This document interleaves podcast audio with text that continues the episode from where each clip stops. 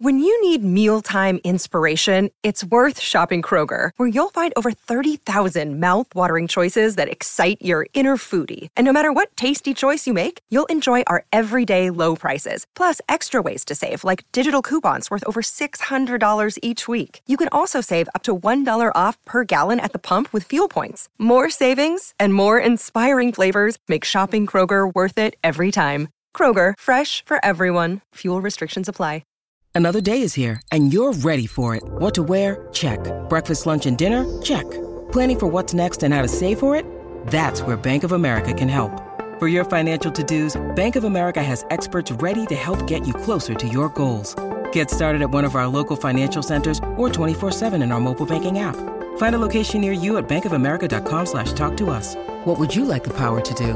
Mobile banking requires downloading the app and is only available for select devices. Message and data rates may apply. Bank of America and a member FDIC. Hello, everybody. This is Marshall Poe. I'm the editor of the New Books Network. NBN listeners like to read books and buy them. So we thought we'd tell you that right now, our friends at Princeton University Press are having a remarkable site wide sale. You can get 50% off books, including ebooks and audiobooks, with the code 50, F I F T Y, at checkout until May 31. You can save some real money on Princeton University Press books. I encourage you to go there and check it out.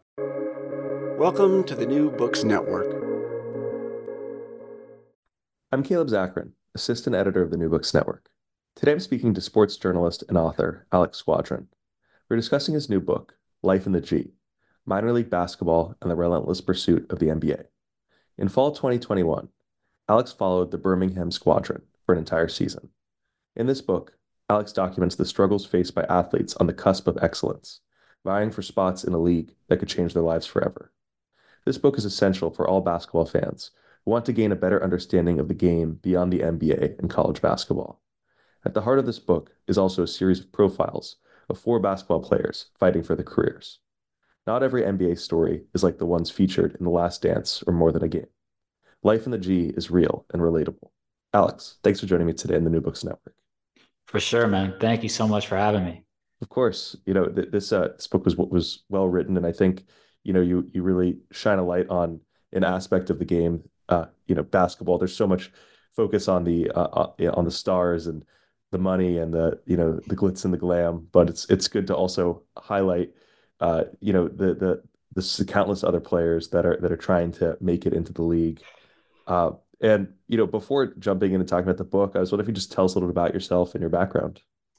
Sure. Yeah. Well, first of all, thank you for saying that. That was definitely the goal was to uh, you know, tell the stories that don't normally get told and cover the players that, um, yeah, are out of the spotlight. And, I've always felt deserve uh, more attention and more spotlight. So thank you for saying that. Uh, yeah, just a little background um, from New York. I went to WashU in St. Louis. I've always been huge sports fan and uh, obviously into writing as well. Um, I was briefly a sports reporter at the New York Post and then uh, spent uh, several years as an editor for Slam Magazine.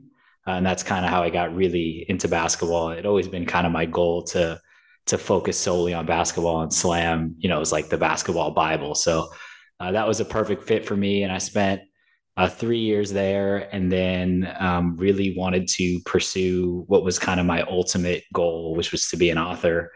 Uh, and had this idea in the back of my mind to write about the G League, and um, I'm sure we'll get into all of this, but I kind of felt like, you know, in order to do that, I had to kind of pour everything into it um, and sort of made this decision to um, leave Slam and um, embed myself uh, with the team in the G League. And um, like I said, fully pursue, you know, my ultimate dream, which was to be an author. And uh, I guess that's what brought me here. Yeah, wonderful. No, you definitely succeeded. Um, you Thank know, you. As you as you said, you know, m- many people probably don't know what the G League is, or if they know what the G League is, they might know it by a different name that it used to go by. So, right. for those who don't know, what is the G League?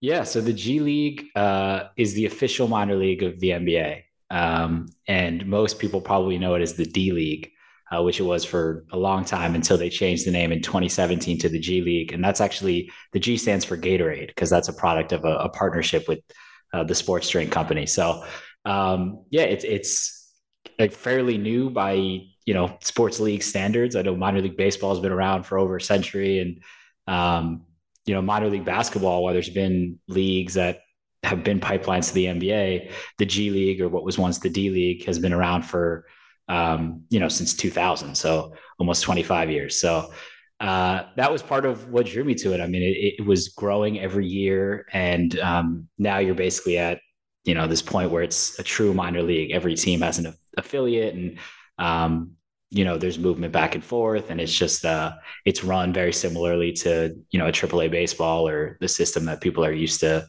uh, reading about and covering. So. Um, the fact that it was growing every year and uh, becoming more and more essential to NBA teams, um, you know, it just felt like the timing was right to to finally tell the story of you know the NBA's minor league. So you cover the, the Birmingham Squadron, the G League affiliate uh, for the New Orleans uh, New Orleans Pelicans.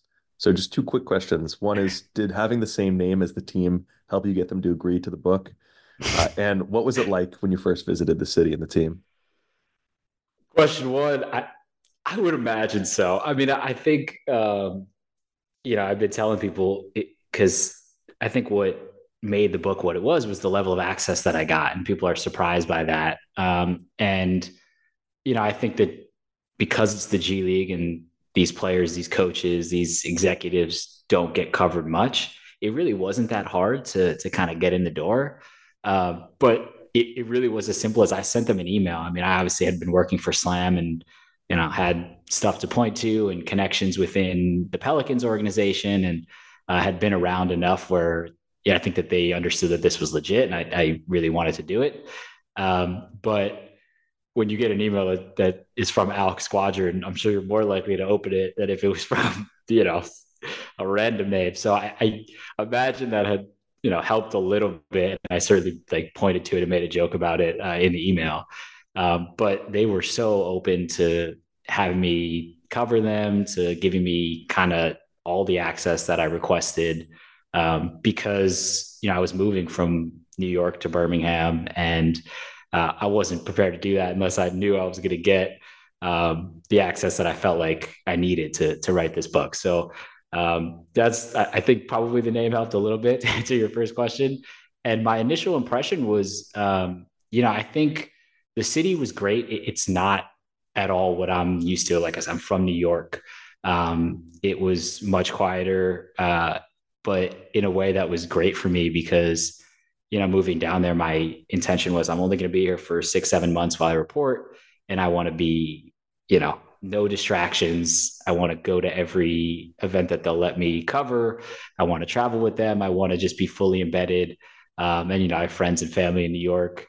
Um, there's a little no you know not a knock on birmingham but there's a little bit more to do in new york. And so um, the fact that I was just like, okay, you know, this is a very comfortable city, great food, um, and great people, and the organization itself just was a great situation.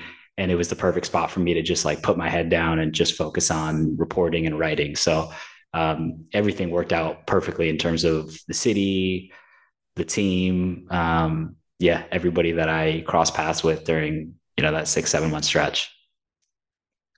So w- when you first got there uh, in in around the fall of, t- of 2021, uh, you know what was the makeup of the team and the staff like when you first arrived? You know, uh, could you could you walk us through a little bit what a G League team is like compared to maybe other teams, and and how you know someone even gets on a team on a G League team in the first place? Yeah, because uh, you're right, it is very different, and um, there's several different, I guess, ways in which uh, players get acquired. In the G League, they don't say that they get signed because uh, every player actually signs the same contract. So they sign with the G League, and then teams acquire them from essentially like a player pool. Uh, and that's a process that enables players to get called up to any team because they're not signed to, you know, if they're with the squadron, they're the affiliate of the Pelicans, but they're not signed by the Pelicans. So that if the Trailblazers want to call them up, you know, they're just kind of in this G League pool. Um, but there's a bunch of different ways. I mean, the G League has open tryouts, which I cover in the book. Uh, pay $150 and you, you know, anybody can try out and, uh, you know, give it a shot. So that's one way. There's a G League draft, which is obviously much less talked about or covered than the NBA draft, but a similar situation. There's two rounds and players just enter their names. Uh, and then, you know, it's not televised or anything, but uh, run the same way.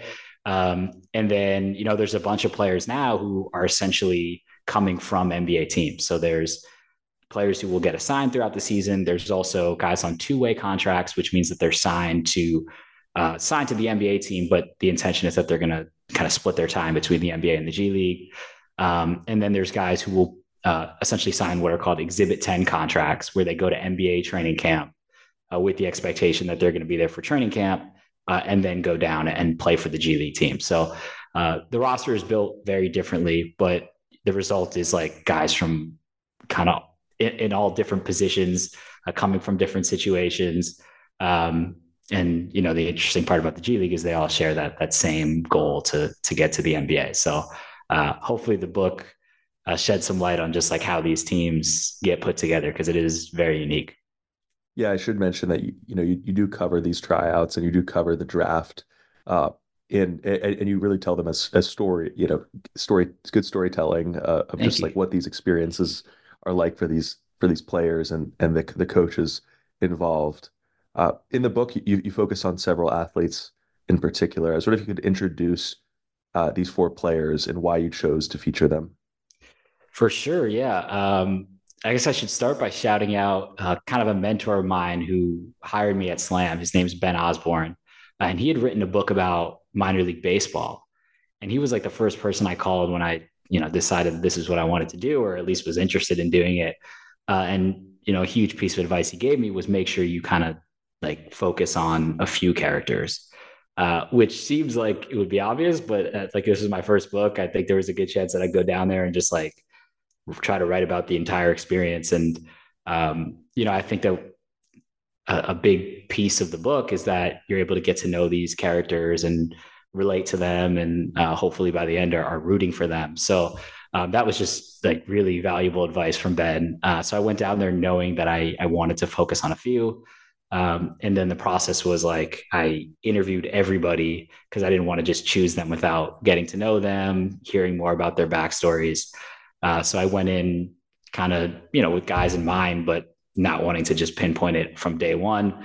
Uh, and then narrowed it down. I would say a month in, I settled on the four that the book covers, which are uh, Jared Harper, and he is uh, his story is kind of the undersized, uh, incredibly skilled, constantly overlooked because he's you know 5'10", 5'11", um, point guard, and he actually fans might remember because he uh, played for Auburn and led them to the Final Four um, a handful of years ago. So he uh, was one of the characters. Uh, Zylan Cheatham was another. He was like one of the other leaders of the team. Um, just this like incredible athlete, really talented player.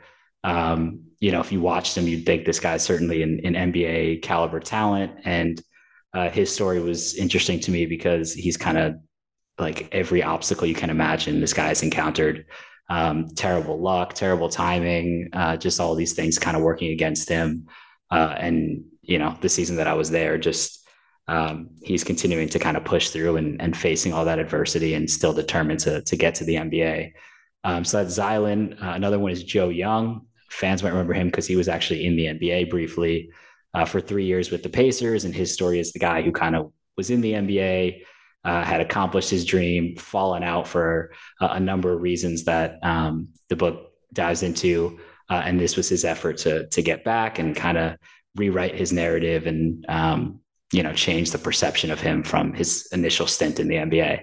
Uh, and the last one is Malcolm Hill, and he, um, you know, I think his story is in a lot of ways the heart of the book because he's this kind of obscure prospect uh, who had been overseas and um, you know, I think the fact that he was uh, still aiming to get to the NBA, still dreaming of the NBA, to a lot of people would have seemed kind of like preposterous because he was really unknown. And um, when the book opens, you know, he had been playing in Israel and not playing overseas, which is uh, rare that a player would, you know, be not playing overseas and then try to, you know, think, be ambitious enough to think that they could get to the NBA. So Malcolm is kind of the obscure prospect um, with this like incredibly diligent uh, approach and crazy work ethic who um, will do anything to to accomplish that far fetched goal. So those are the the four I settled on. So I think uh, you know one of the main tensions in the book that you constantly are, are discussing is that the the G League is not the the goal for players. The the, the G right. League is is a bridge to the NBA. Um, and, you know, as a result, it means that it's kind of like this place where players might not, you know, they might be very happy to be in the G League, but they might not necessarily want to be there uh, either. So, you know, what's the the kind of the the feeling that players have about being in the G League? Are are they are they happy to be there? You know, do they or do they just try and put on a, a smile and act like you know, oh yeah, this is what I want to be doing? Right. It's a great question. Um, because the G League, you'll hear this a lot if you spend enough time around G League people. Uh, it's described as the place that nobody wants to be, um, which makes it sound really bad, which, which it's not. I mean, it, it is still, you know, you're playing professional basketball. The salaries are, you know, not even comparable to what guys are paying in the NBA. Yeah, but, what, what are the, um, the salaries? Uh, like, obviously, sal- yeah. you know, Steph Curry makes like fifty million dollars a year, so that's you know there, there's some outliers, of course, in the NBA. But yeah, what are the salaries like compared? Yeah, I mean, even on a two way contract, which is kind of the smallest you know NBA contract, that's like I think it's this season up to half a million dollars, and a standard G League contract this year, I believe, is forty two thousand. Um, the year that I was there, it was thirty seven thousand. So this is like it's not even in yeah, the same world ballpark. of difference. Yeah. Um, and, and, the book talks about how even if you get called up for 10 days, you're making more money in that 10 day stretch than you do for an entire G League season. Um, but all that being said, you know, these guys love to play basketball and the G League is, um, you know, it's kind of pure. It's the same thing as like minor league baseball. It's just pure basketball. Guys who love to hoop because you're playing constantly. Um, you know, there's not the glitz and glamour, like we talked about. So you have to really love the game uh, to be there. Um, but yeah, I mean that that is real. You can feel that what you were saying at, at the beginning, like that sense that like everybody, you, you can't be in the G League and, and be satisfied. Nobody's there and like, oh, I made it, or like, you know, I'm I'm content to be here. Um, every single person, and and you definitely feel this. You see it from like the coaches to the players to the executives to the announcers, the referees, the managers, equipment managers, ball boys, all of them like want to get to the NBA or want something bigger. Um, and so that creates an environment that's uh, both like very cutthroat and very competitive and um, obviously very pressure filled. And also, uh, you know, I think we'll get into this, but like there's a lot of camaraderie in that. You know, there's a lot of um, you know, weirdly enough, there's a lot of kind of rooting for uh, one guy to make it or kind of everybody to make it because there is a little bit of that mentality like, you know, X guy makes it, we all make it because we're all trying to get there. So um, I think it's a combination of like that, you know, you gotta be cutthroat. You have to be willing to go the extra mile and, um, you know, have that competitive edge, but you're also kind of pulling for, for your you know your teammates, your friends, uh, your peers across the league to to get to where everybody wants to be. What is the atmosphere like when a player gets called up? Uh, incredibly emotional. You know, I, I, think I was fortunate to like see, you know, hopefully not too many spoilers, but see a couple people get called up. Um, and it, it's, you know, it's what you imagine. It's what, you know, you've seen in, in documentaries or TV shows where these guys break down crying or, um, you know, I, I, a couple of the guys just in complete shock. I remember uh, one of the characters that I followed, just like seeing him shortly after, and it just looked like he like like had no idea where he was. He was like almost just pale and like couldn't believe it. Um, you know, it, it's it's such a dream. It's a, it's a childhood dream that like when that comes true, um, you know all the emotions that you would imagine. And uh, then again like the you know knowing that just making it for a lot of these guys is not enough. They're like so focused on what's next and how can i stick in the nba and everything is moving at like lightning speed. I mean these guys get called up and you know within hours they're they're no longer in the g league. They're in the nba they're signing these contracts. And then it's like you're you know you have this audition this tryout for uh, however long that contract is set to last. So, um, you know, there's that moment of like complete and utter shock and, you know, bliss and excitement. And then there's like, like, I gotta, you know, I gotta focus. I gotta make sure I take advantage of this. So, uh, it's surreal to, to see it up close, especially as you're going through the season and you see all that goes into to trying to get there.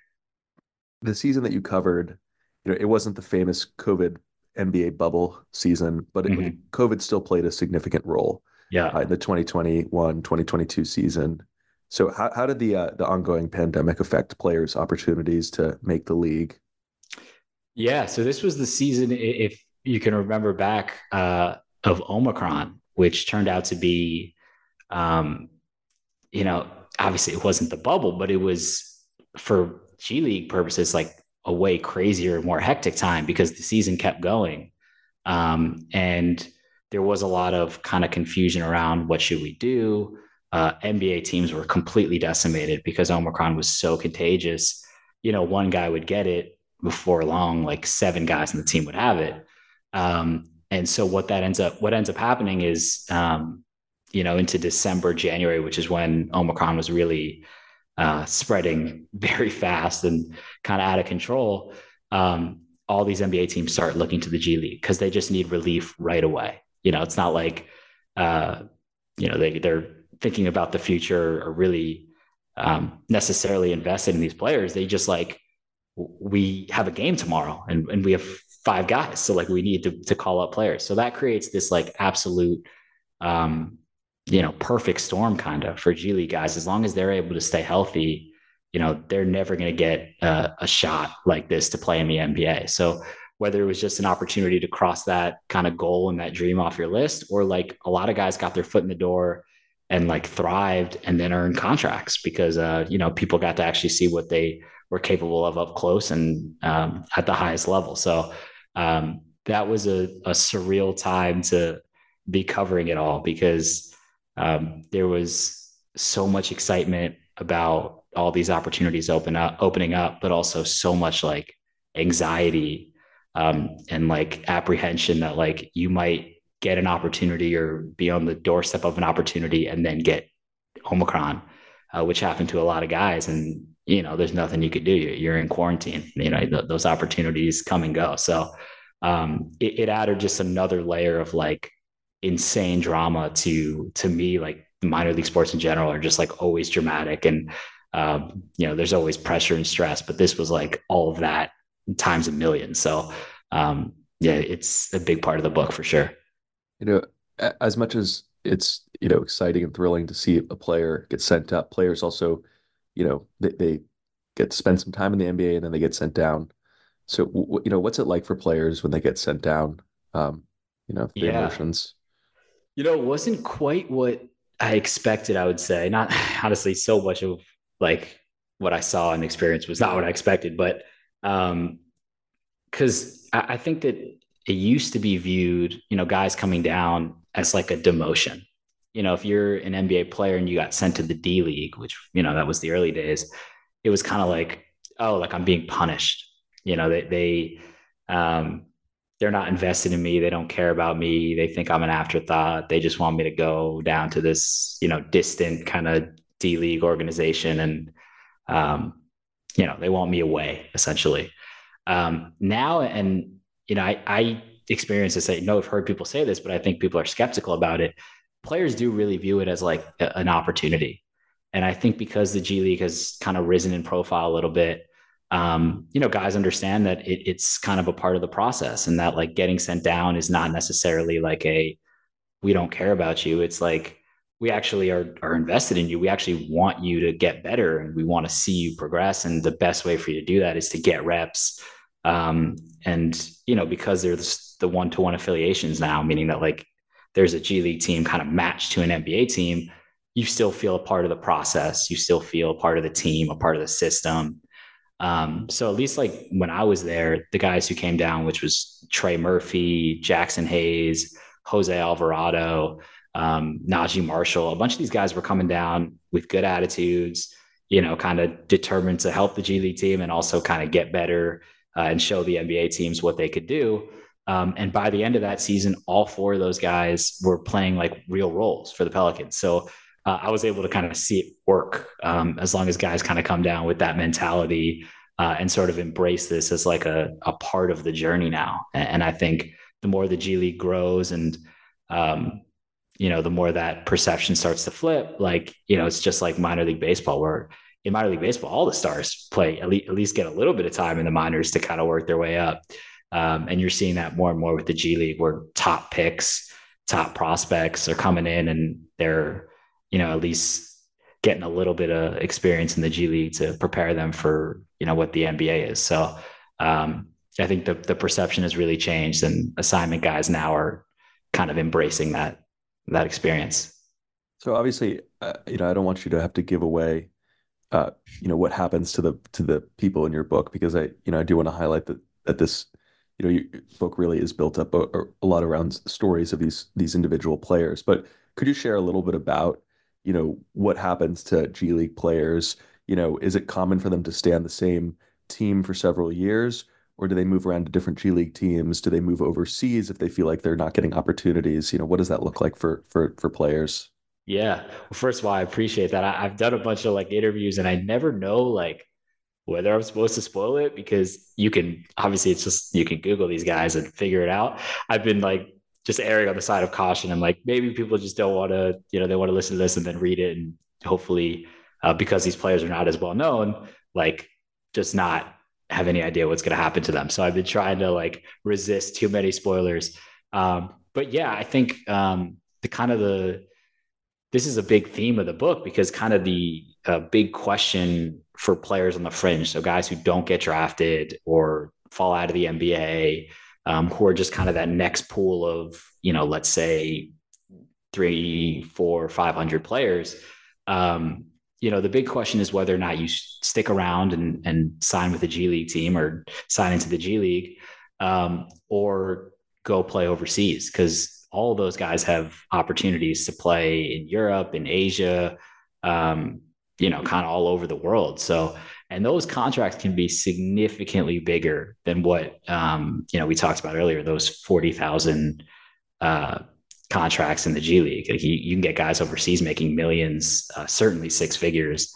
Um, and so you basically have this decision between, uh, you know, chasing your dream, chasing the NBA, because the G League gives you the best opportunity to make it, or signing this lucrative contract and not necessarily kissing your NBA dream goodbye, but it's like way harder to make it once you've kind of fallen off the radar and, um, you know, gone overseas. So that is a, a major um, decision that these guys have to make. And it's a lot harder than I think people realize because um, you're making it, you have to basically make it and then remake it every single summer uh, if you haven't gotten to the NBA. Um, and so much goes into that, whether it's like where you're, where are you playing? You know, how far is it? Can your family come with you? Um, you know, what's the situation going to be there? Are they, you know, certain overseas organizations have they have problems of their own and are you going to be happy living there? Is it a huge culture shock?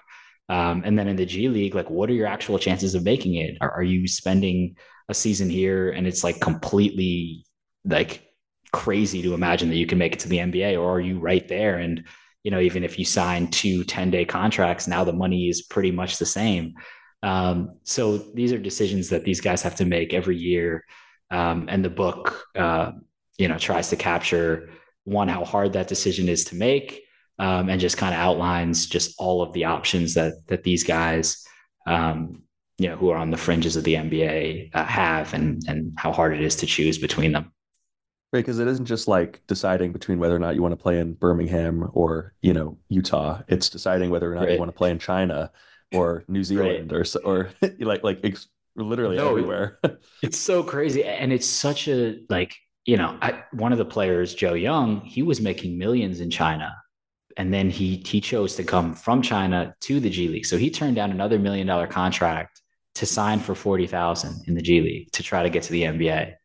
Um, and you know, that that his major goal, the major reason he did it is because he thought he could get to the NBA and that was the easiest path and that was his dream and his major goal and you know, he was dominating in China and felt like his talent was more, you know, matched the NBA, not the CBA in China.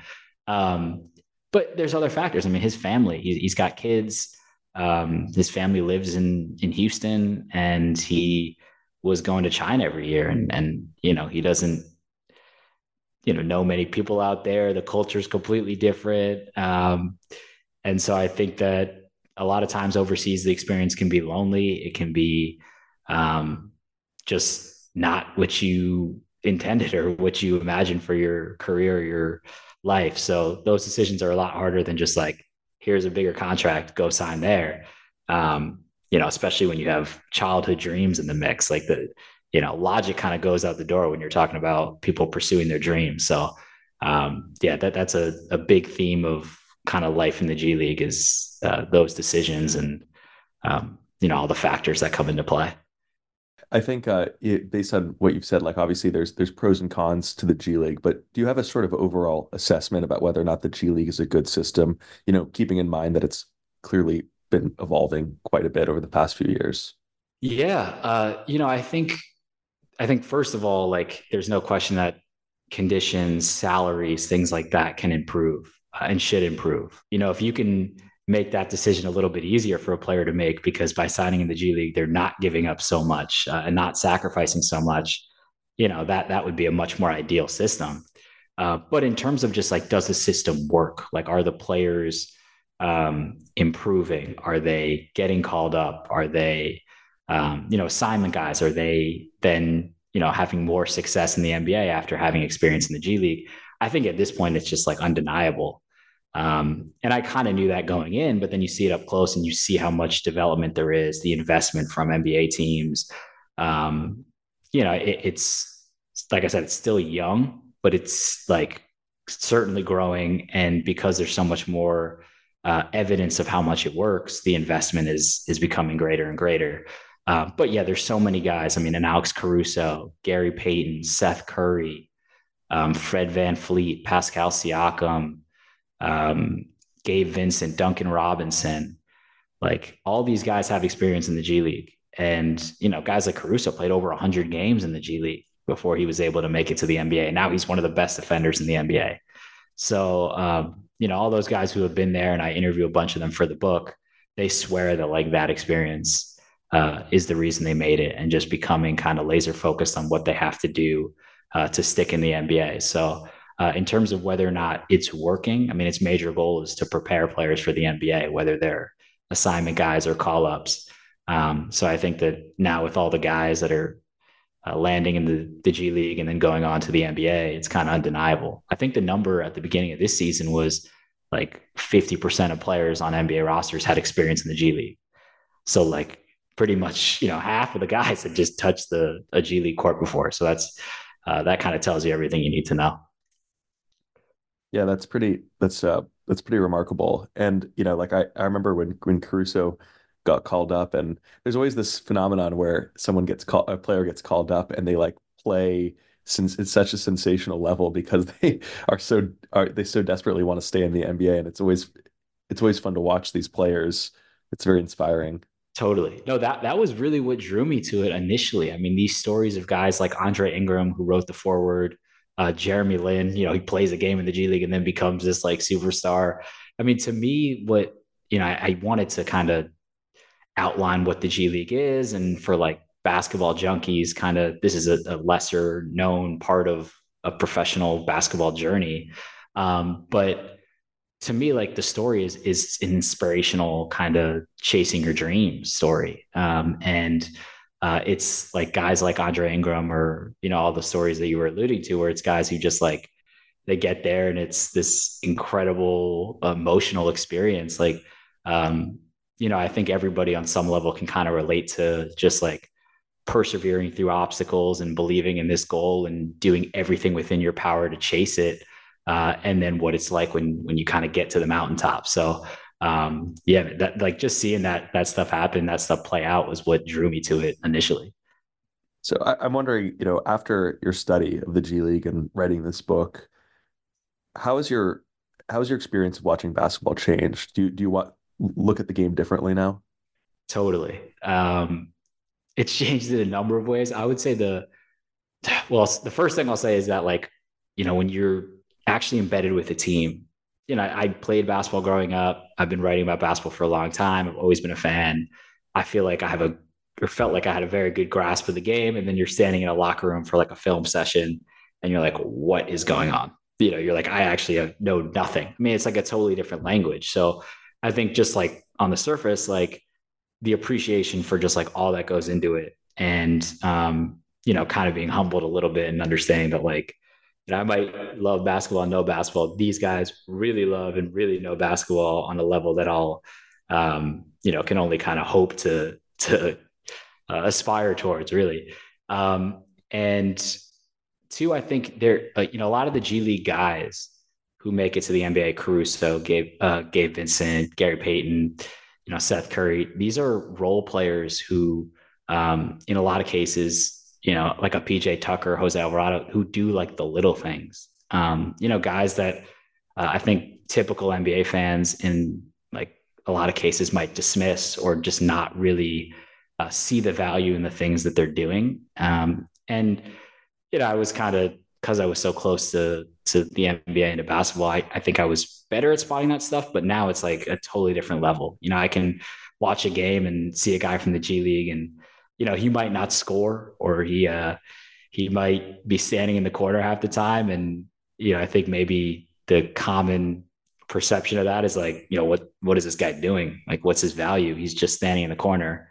And now there's kind of a like respect and understanding for like, well, he's standing in the corner because that creates space for the superstar to drive. And if he moves, that screws up everything. And as long as he's standing there and playing hard defense and, you know, hits his threes when they come, I can, you know, at least now I, I understand that that's what he's being told to do. You know, that's not necessarily what his skill level is or, um, but that's why he's on the floor and that's why he earned a contract in the NBA. So, uh, I watch it differently in that like there's a appreciation for all that goes into it and for what the role players and the guys who come from the G League are doing uh, to stick in the NBA and to to earn those kind of life changing contracts. So, so uh, you know, one last question about the NBA. Do you have a pick for who's going to win the championship this year? oh man, uh, well, I'm a diehard Knicks fan. Uh, and I'm loving how we're playing since we, got, since we got OG, but I can't like I, my like brothers listen to this and I don't say the Knicks, like they will never forgive me. So I'm gonna say the Knicks. Maybe we make a couple more moves here before the deadline. Um, but um, loving how they're playing with OG. If I had to go with a different team, if I had to, uh, I would say probably Boston. And that pains me to say, but like they're the team that scares me the most and they look the most kind of dangerous across the board. But um, I'm going with the. I'll double down on the Knicks. I think we're we're gonna surprise some people and um, the new yeah. the new squad looks great. Are you a Knicks fan too? Because Brooklyn. Right? I'm actually I'm actually not a, a, Knicks fan. I'm I'm from Los Angeles, so I guess I'm a Lakers fan. Okay. Um, though I'm more of a UCLA basketball fan, and I kind of just you know that that's led me to be to root for different teams at different times depending on you know where Russell Russell I'm a, I'm a sad Russell Westbrook fan. Oh man, dude, my um, family loves Russell Westbrook. We are we are yeah. huge Russell Westbrook defenders, yeah. um, and the Clippers look good. So yeah, my my my cousin who's very you know who's my sort of a you know person I talk to talk about basketball with the most um uh, is a is a massive Clippers fan. So you know it's okay. I'll, I'll, get the uh you know, if the Clippers win, I'm happy for him. Um, you know, though I'm, you know, the Lakers. I don't know. It's hard to not be a Lakers fan if you're if you grew I mean, up in LA. LeBron, yeah. I mean, I'm pulling for Knicks, Knicks Lakers then, man. If if Knicks Lakers happens, I'm coming back on the pod. Yeah, yeah. we're doing absolutely. a full we're doing a full Knicks Lakers pod. Yeah, all of that. We'll cut, do a uh, recap of all the G League players that that are on those teams. Love it. Um, that sounds great. Well, Alex, thank you so much for being guest on, on the New Books Network. The book is Life in the G, Minor League Basketball and the Relentless Pursuit of the NBA uh, from Nebraska Press, one of our press partners. Uh, they, they do excellent books, especially excellent sports books. Uh, but yeah, thank you so much, Alex. Thank you so much for having me, man. Really appreciate it.